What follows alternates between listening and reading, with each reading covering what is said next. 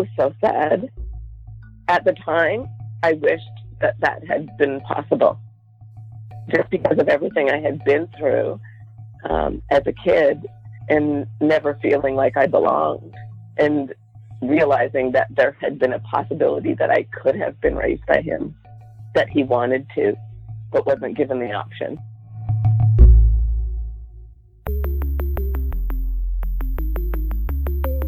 Who am I? Who am I? Who am I? Who am I? Who am I? Who am I? Who am I? This is Who Am I, Really?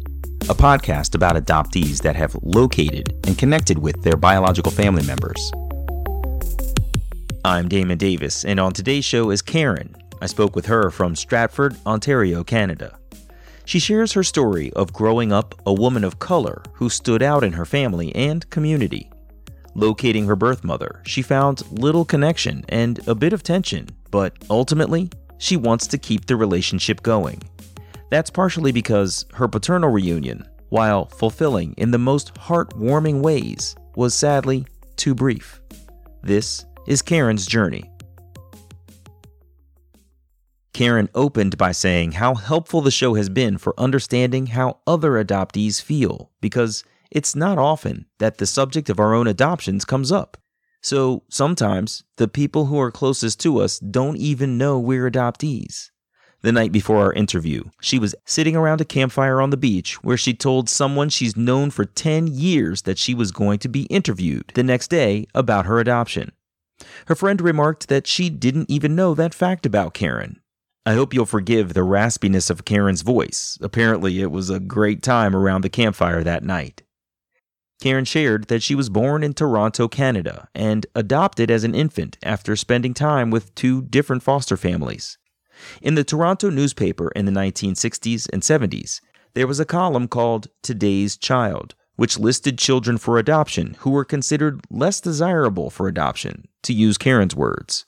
These children were older, were not white, or maybe had some sort of disability. I was one of those children, and um, I have a copy of that that article. So there's a picture of me when I'm nine months old, and then they write a description about me. And it's funny, I just went over it again this morning, and the description that they wrote about me then is still the same for me now. Really? It was an accurate depiction Yeah. of who your personality is? Yeah, yeah. Isn't that Um, fascinating to read that? It really is. It really is. And I, I mean, I've read this little column a million times, but each time I think I'm seeing it from different eyes, depending where I am in my own life experience. She was adopted by parents who had three children of their own, but her adopted mother was told not to have any more children. Her youngest, naturally born child had medical issues that required a complete blood transfusion. But the family wanted more kids. Karen was adopted into a white family, whom Karen said didn't really know any other black people, and there really weren't any people of color in her community. She was the only one. Growing up in my family was it was a good experience, except for always feeling like I didn't really belong anywhere. I was a pretty strong kid as far as just making things work. I ended up probably becoming the class clown because of that, and I ended up excelling in sports. I think because of that, because I needed a place to fit, right? So when I think back on it, I think that's how I found my place was just by excelling um, or being funny. It's Um, interesting. It, it almost sounds to me like you were already out there. There was a spotlight on you regardless. So it sounds like you just embraced it and said, I'm going all in. You're already looking at me. Um, exactly right. Yeah, I'm glad that that's, that was my personality to be able to do that, because otherwise it would have been really difficult. But even from from being a little kid, some of my first memories are feeling like people are staring at me because I'm walking in with this white family and me, and and I, I stood out because there weren't any other black kids around. you know. So Yeah. um, when I was really little, um, maybe three years old, I think. Anyways, uh, my mom said we were walking past a window full of mannequins, and it was mannequins of different nationalities, maybe. And um, I looked at my mom and I said, "Do you like my brown?" So I was always aware of being different Wow.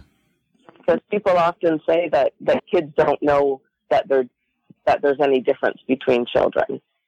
You know, children are just children, and people don't.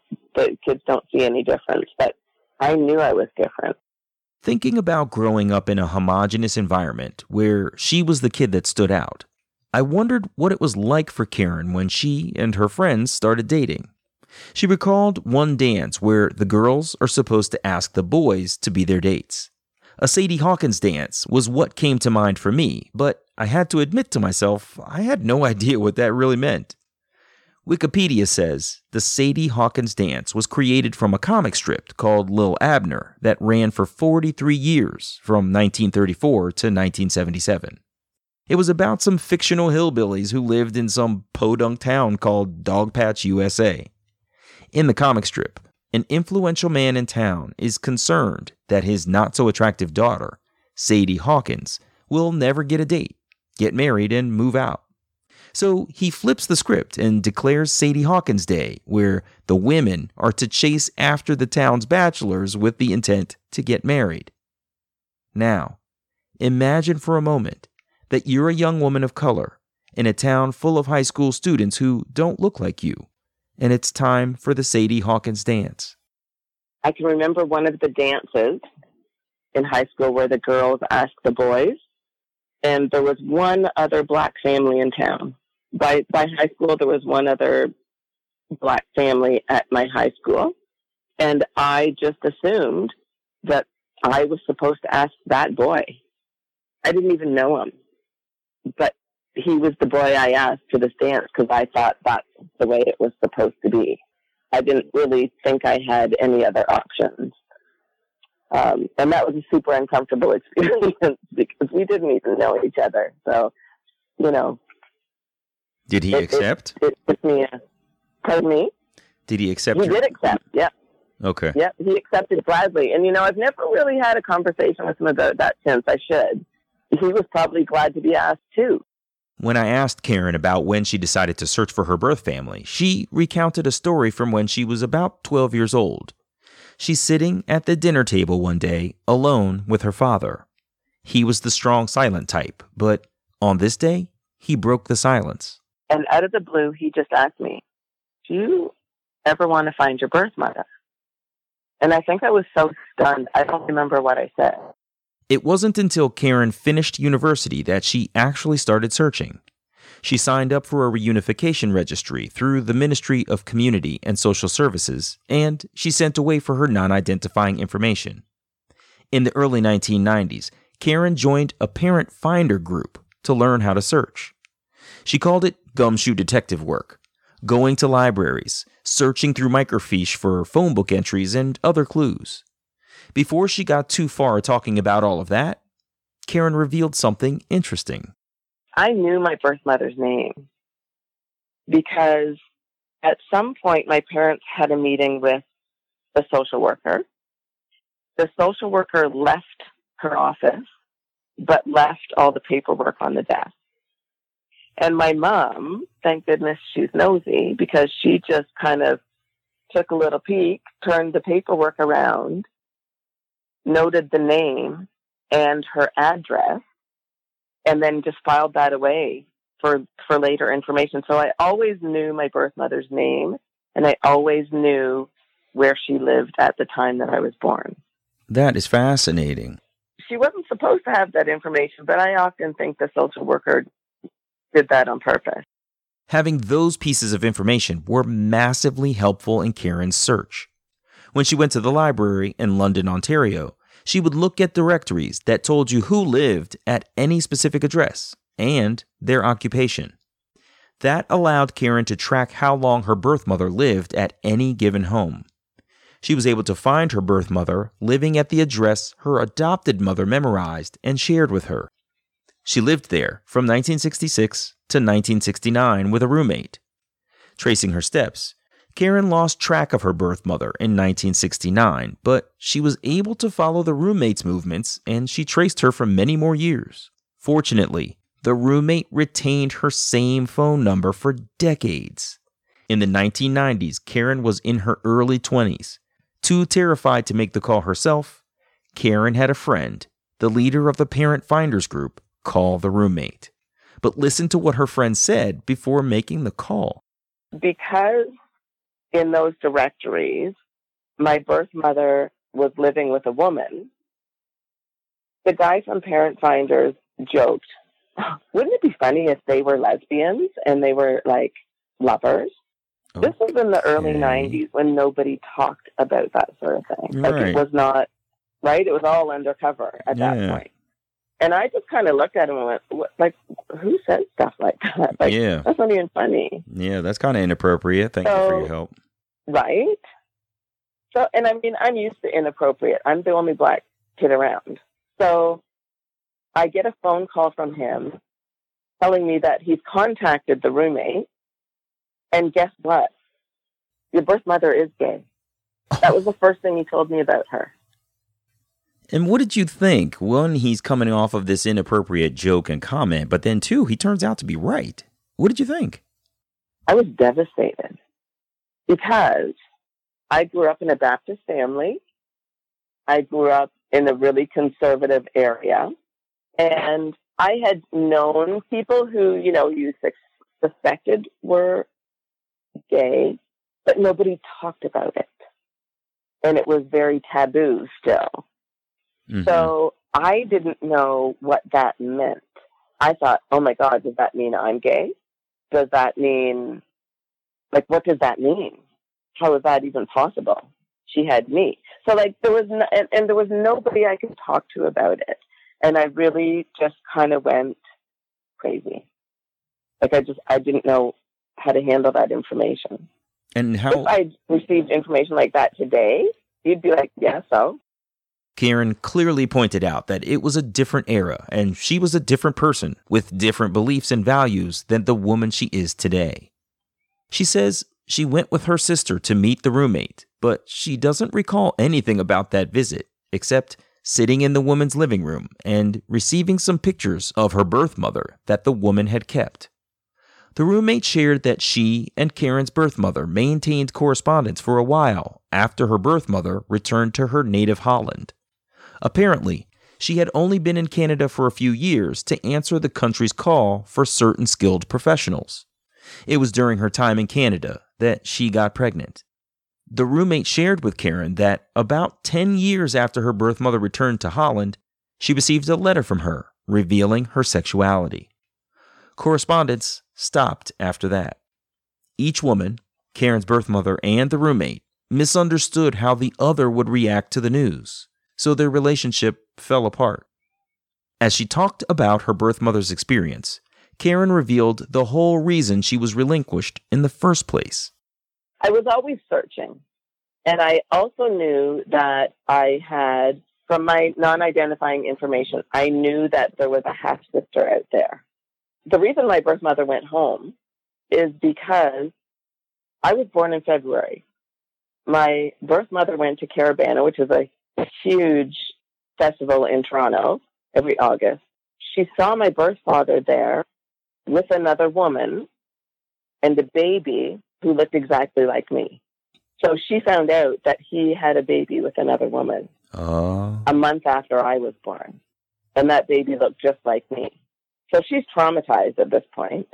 Oh, like, I mean, she's already traumatized. She's given up a child. And the reason she gave up the child, me, was because she knew she couldn't take a black baby back home. So I'm always looking because I know that I have half sister out there who looks just like me. So I was always looking over my shoulder. Karen didn't do any more formal searches until the early 2000s. At that time, a woman Karen was friends with at her job was of Dutch descent and was returning to Holland. Since her friend was making a trip to her home country, Karen asked if the woman would look in the phone book for her birth mother's name, Helena. When her friend returned from Holland, she had three phone numbers. So she comes back a couple weeks later and she gives me three phone numbers and she's like, I don't know, maybe these are the numbers. But so my birth mother's name was Helena, but she went by Laney. So in the phone book, she no longer went by H Bergmans. She was going by L Bergmans. So the phone number that my friend brought back from Holland was L Bergmans, not H. So I just filed it away and went, oh, well, that's probably not it. With the advent of Facebook, you could look at other countries and the social networks contained therein. Karen changed her settings to make it appear that she was from the Netherlands.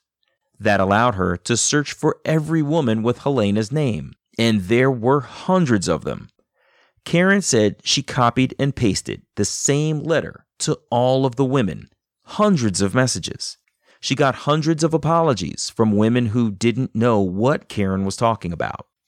She said it was a time in her life when she was trying to make ends meet as a single mother. So, right after sending all of those notes, her internet connectivity got cut off.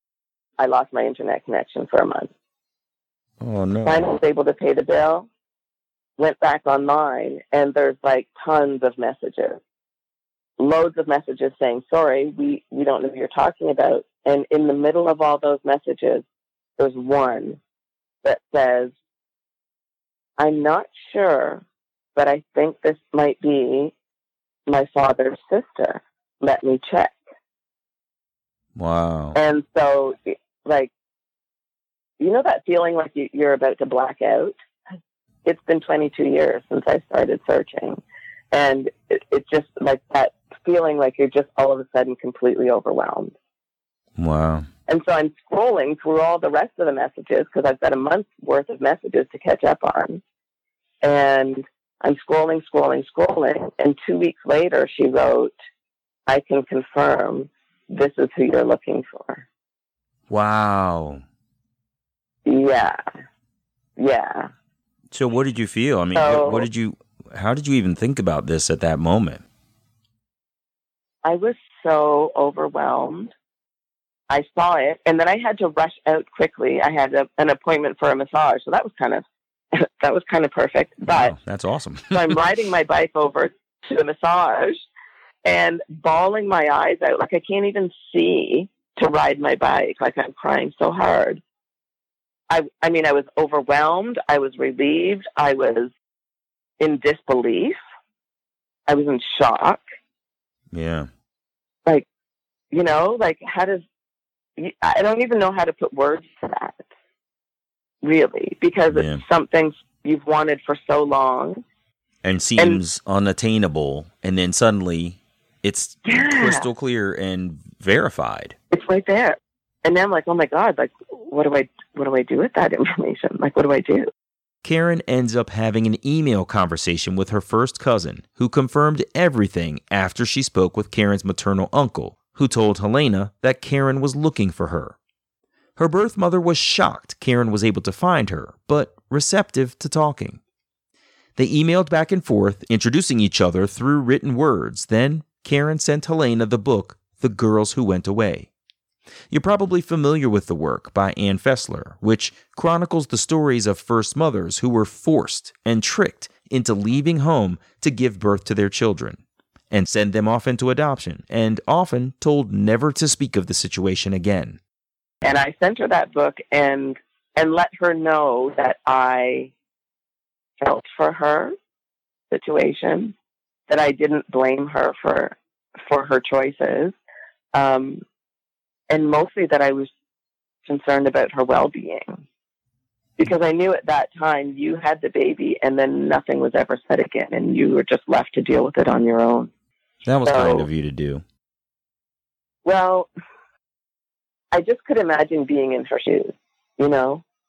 And at that time, I had my own child too, and I couldn't even imagine giving up my child. Like, I just couldn't imagine. I couldn't imagine what that would have been like. After some back and forth correspondence, Helena and Karen agreed they should meet. Helena and her partner flew from the Netherlands to Canada for a two week visit. They stayed in a hotel. Karen said the partner's presence caused anxiety and drama. The partner didn't speak English and was livid that Helena had kept this secret from her for so long. The partner made the trip because she wouldn't let Helena travel alone. She thought she had enough secrets, and from then on, she wanted to know everything. The partner brought a narcissism to their reunion that Karen didn't appreciate. I'm thinking, you know what? I just spent 22 years looking for this woman. It has nothing to do with you. But during that whole two weeks, she never left our side until mm. the last, our last possible day for visiting, the, the night before. I said to my birth mother, listen, like, we haven't had a chance to even talk about anything. Like, it's all been superficial because the partner is always there. So I can't ask you any personal questions. I need your time and you're leaving soon. So the partner said, well, well, fine. I'll just go shopping downtown for two hours and you guys can talk. So I had two hours to get everything out of her, you know, as much as I could. She brought with her pictures of herself and her family.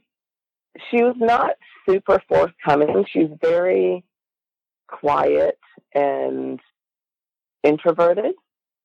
So she wasn't somebody who just shared, you know. Um, mm. I really had to drag information out of her. Yeah. But the one thing that she did was save two pictures of my birth father. She hated him, but she saved these pictures for 40 years. Wow. What'd you think when you saw him? I don't know. Well, I wanted to find him immediately. Right. Like as soon as I saw the pictures of him, I wanted to find him immediately because remember, my birth mother is also white. And I don't right. think we look alike at all. And our personalities are nothing alike. So as much as I was happy to meet her and we connected, but I didn't feel like I'm home. I felt there had to be something more. The highly emotional reunion was a lot for Karen she decided she needed a break, so she took a step back from everything. Karen filed the photos away for a while.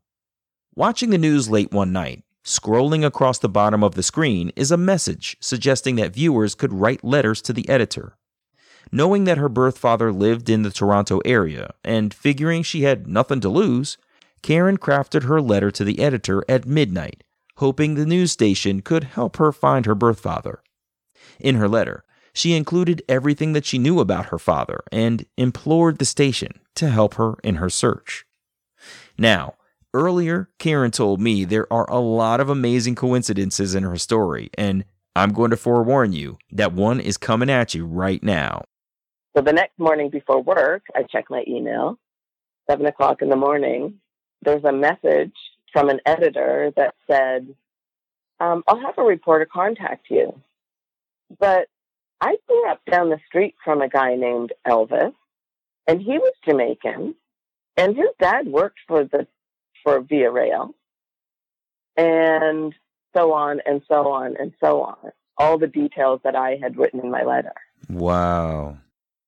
Now, remember, I said Toronto has over a million people at that time. Now, probably closer to two.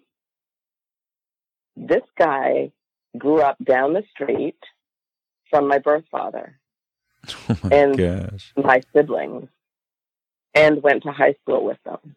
Unbelievable. Uh, you took it on a Yep. whim to write into this news channel, and Yep. they write back and say, Oh, I might know who you're talking about. That's unbelievable. Yeah. Even more unbelievable to me is the fact that he wasn't the only editor. There were seven editors. And he just so happened to be the one to open my message. That's incredible. So, did Yeah. he connect you with these people? So he said, um, you, yeah, he's like, yeah, you can just find them on Facebook. He said, you can see a picture of your brother on Facebook. And I said, well, I can't because at that time you couldn't see pictures of people you weren't friends with. Somehow, I don't know how, because he wasn't Facebook friends with him, but he was able to um, take a screenshot of my birth brother's uh, pictures. And he sent me a picture of a man, an older woman, and a little girl. The Mm. little girl looked identical to my daughter. So I knew at that point I'd found them.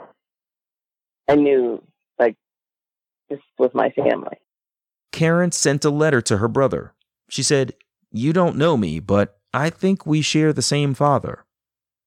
In the letter, she included the pictures of their father and pictures of herself with her own daughter so that her brother could see that Karen's daughter looks just like his own. Her brother was in shock when he received the letter, so he forwarded it to his sister. And then they went and spoke to their father. Their Mm. father broke down in tears in relief because he knew I was out there, but he didn't know how to find me. Wow. he worked incredible. for Via Rail, which was the, the the train service that went across Canada. He was a porter on a train. And he said that when he knew that I was college university age, he would look for me in every biracial girl that came on the train. So he knew I was out there. He just didn't he had no means of finding me because back then birth fathers were just cut out of the equation. Karen's birth father, Elvis, lived in Ajax, outside of Toronto, for decades. She said that when she first spoke with her paternal sister, they connected immediately, especially over their children. we both had children who had learning disorders. For me, my daughter's learning disorder is fairly rare. And at the time of diagnosis, nobody knew what it was and knew how to handle it. So I was doing tons of research and trying to figure it out and, and learning and teaching teachers how to manage because they didn't know. So my sister was going through the same thing.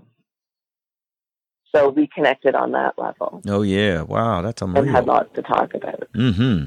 You know, and honestly, I'd never met anybody else who understood me and understood what we were dealing with here because it was very rare. We um, we followed a Facebook group, um, so I met parents that way, but I'd never actually met another person who understood what I was talking about.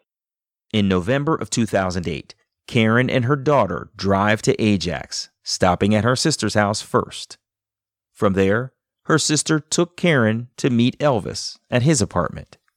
When she got to her birth father's door, seeing him face to face was way more than she could take. When my birth father opened the door, immediately my hand flew up. I had to cover his face with my hand, like like I couldn't look at his face. I had to like just lower my hand gradually and reveal his face because it was like I was looking in a mirror. Oh my gosh. That is Yeah. crazy. It was the first time I'd ever seen anybody apart from my daughter that looked like me. It was it was almost like looking into the sun. Like it was just I couldn't look. Like how is this? Yeah, I've never seen this before. And you see yourself in the mirror, but you don't really see yourself, That's really fascinating. huh? right? Like Yeah. like I I recognize those eyes. I recognize that smile, those hands. I those I recognize those hands, even though I've never seen them before. It's a it's a cute image to imagine you standing there before your father and and and having Yeah. this overwhelming feeling of Yeah. looking like him that you had to cover your own face and his like to just Yeah. try to take it in more slowly because it was so stark. That's really it's, it's pretty cute actually. Karen said she didn't remember a whole lot about that visit. She remembered him telling her that he searched for her on his trains. I remember him telling me that he wished he could have raised me. What did you think when you heard him say that? I was so sad. At the time, I wished that that had been possible. Just because of everything I had been through um, as a kid and never feeling like I belonged and realizing that there had been a possibility that I could have been raised by him, that he wanted to. but wasn't given the option.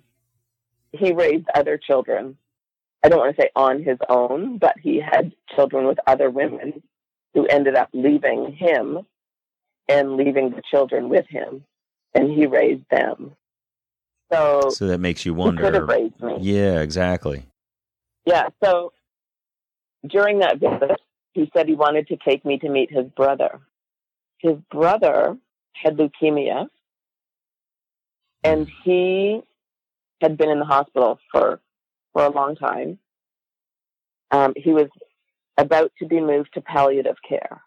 The Mm. brother, my uncle Stennard, had said, "I need to go home today.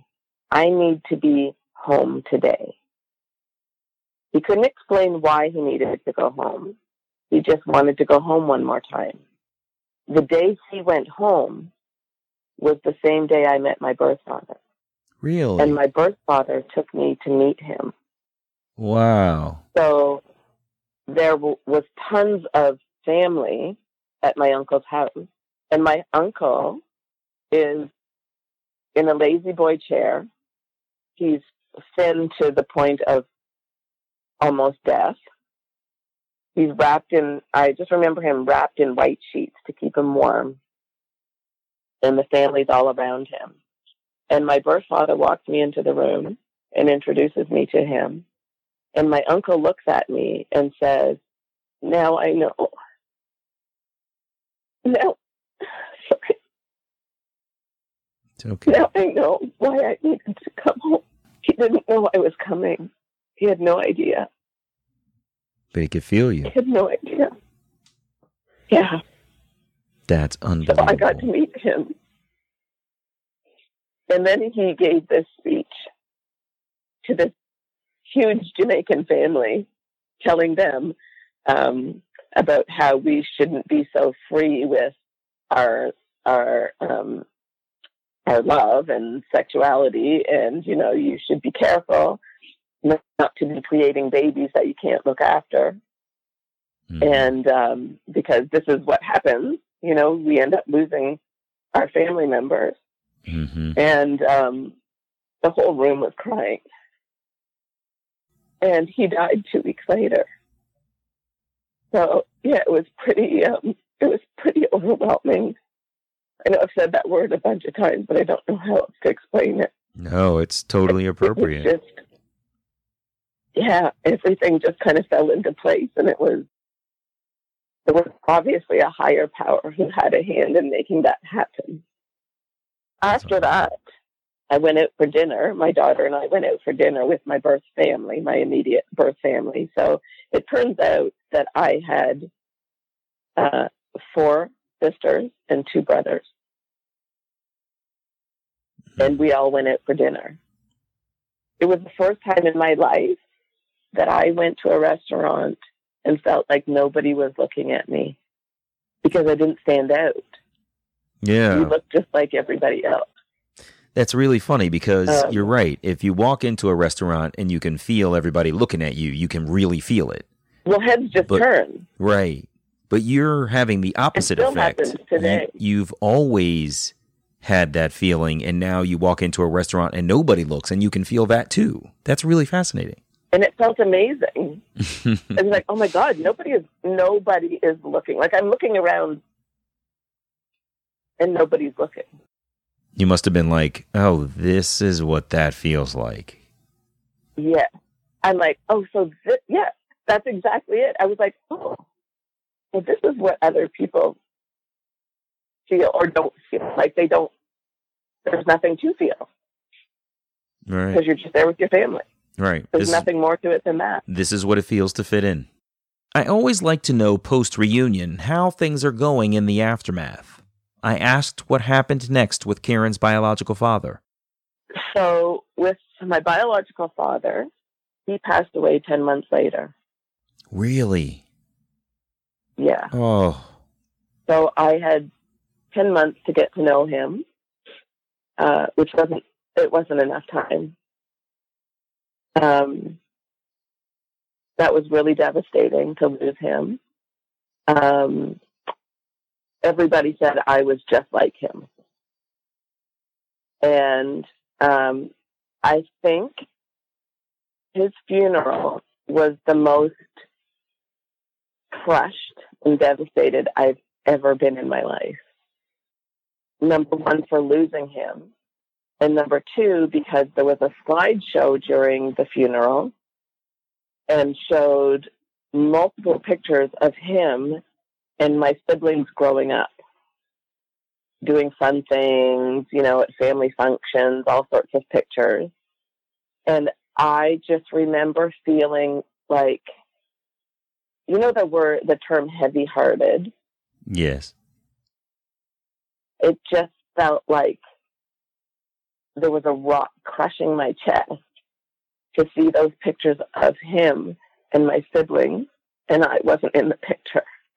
So I got to see like everything that I missed out on.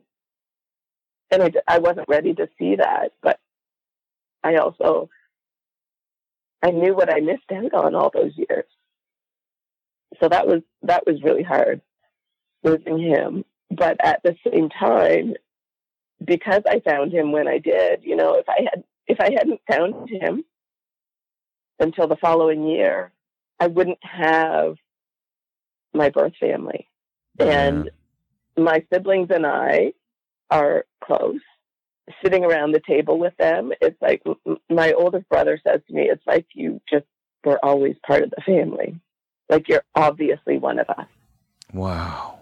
And it's so true. It's changed everything for me.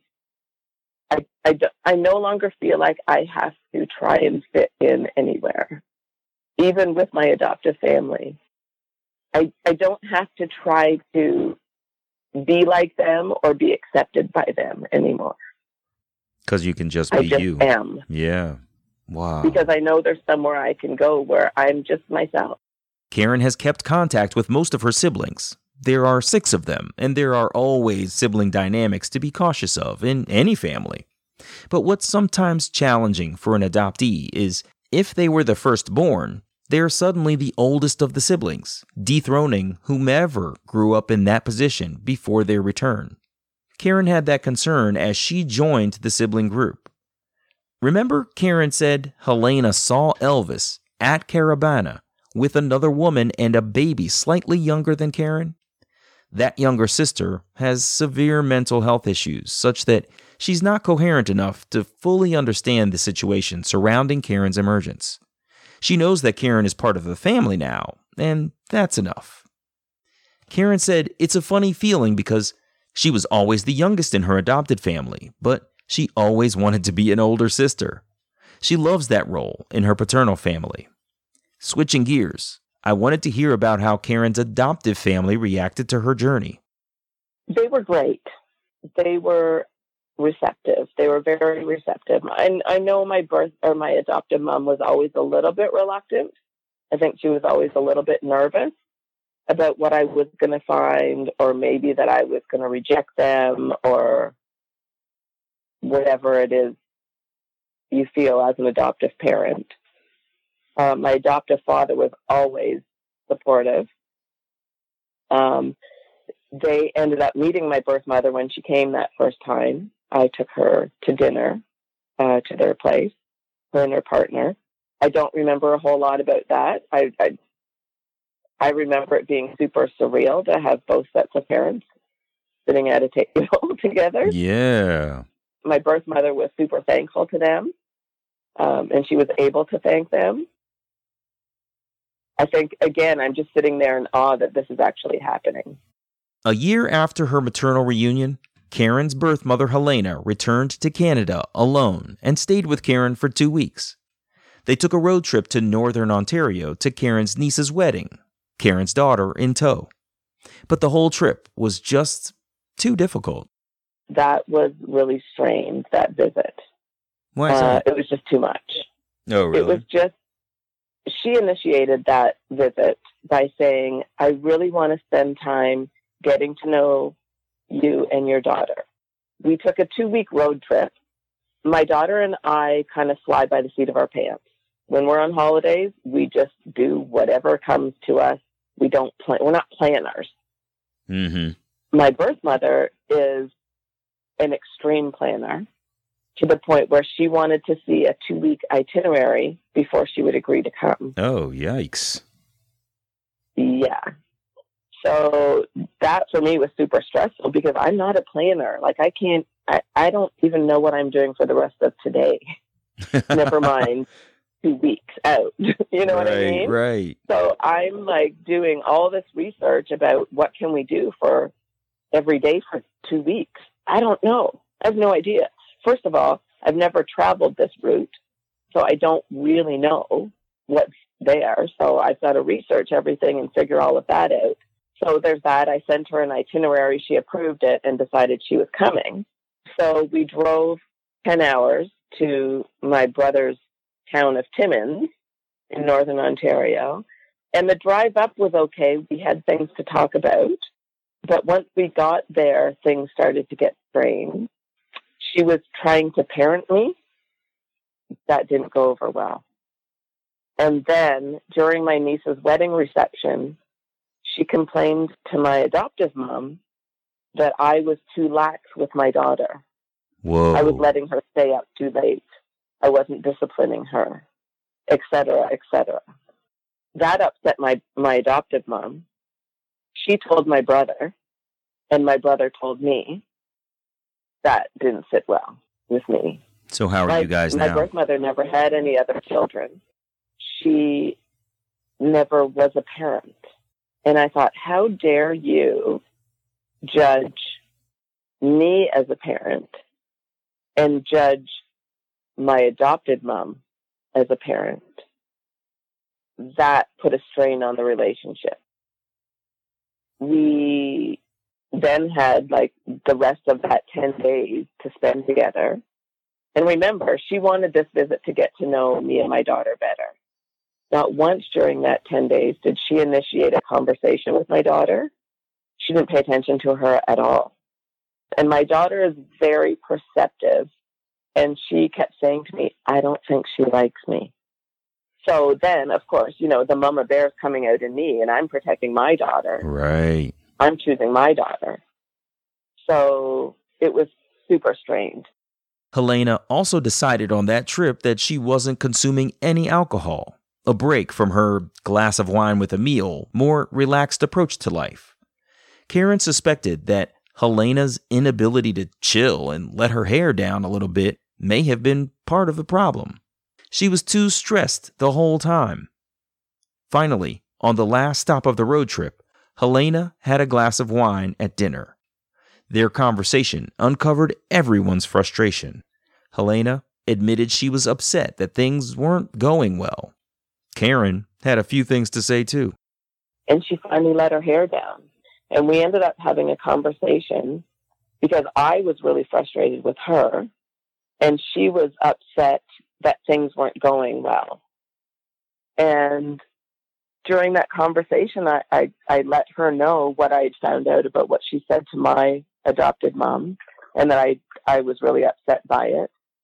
And I also let her know that I felt like she was trying to be my parent and I wasn't looking for a parent. I just wanted to get to know her as another human being, but I didn't need another mother. And I didn't know how to be around her. So that was our last visit. That was 2010.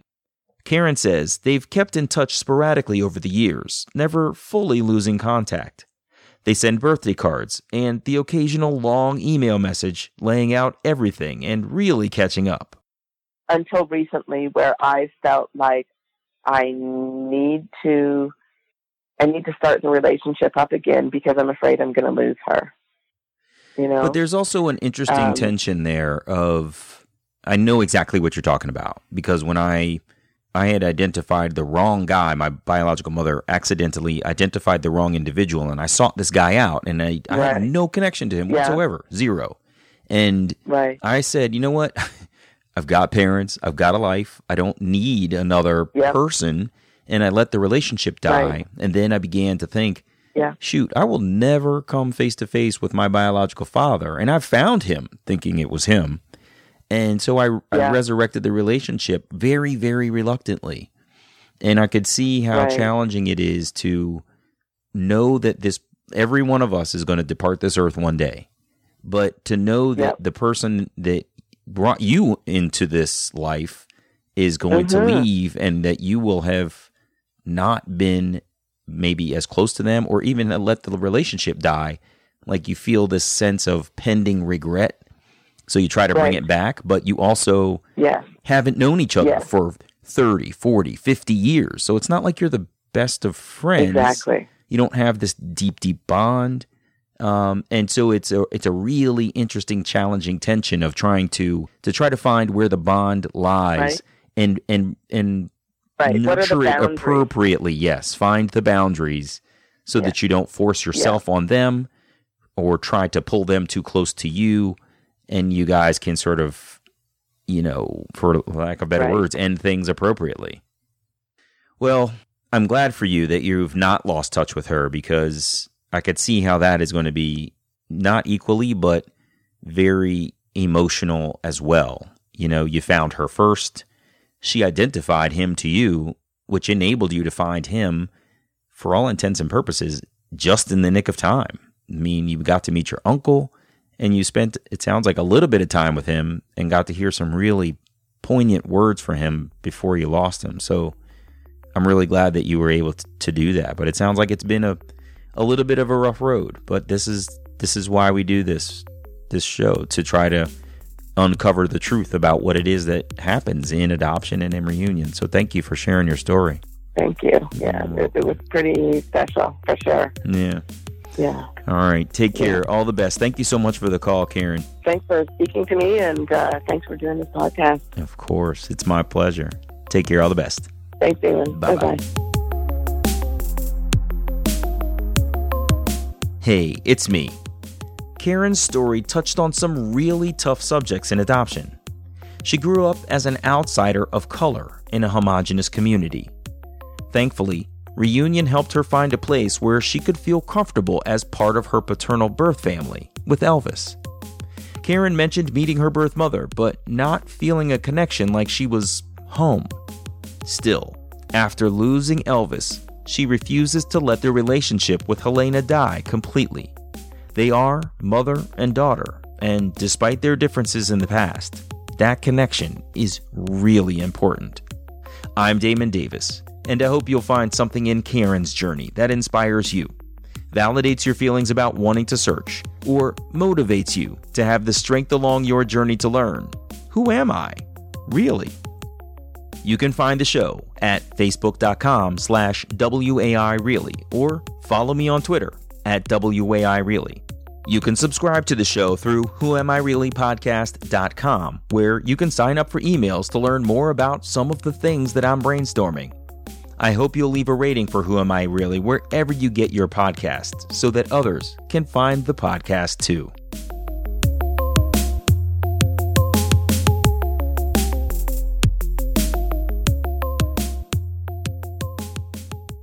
Oh, and one more thing. I just wanted to let you know that my own adoption memoir, Who Am I Really, is now available on Amazon.com. I hope you'll add my story to your reading list.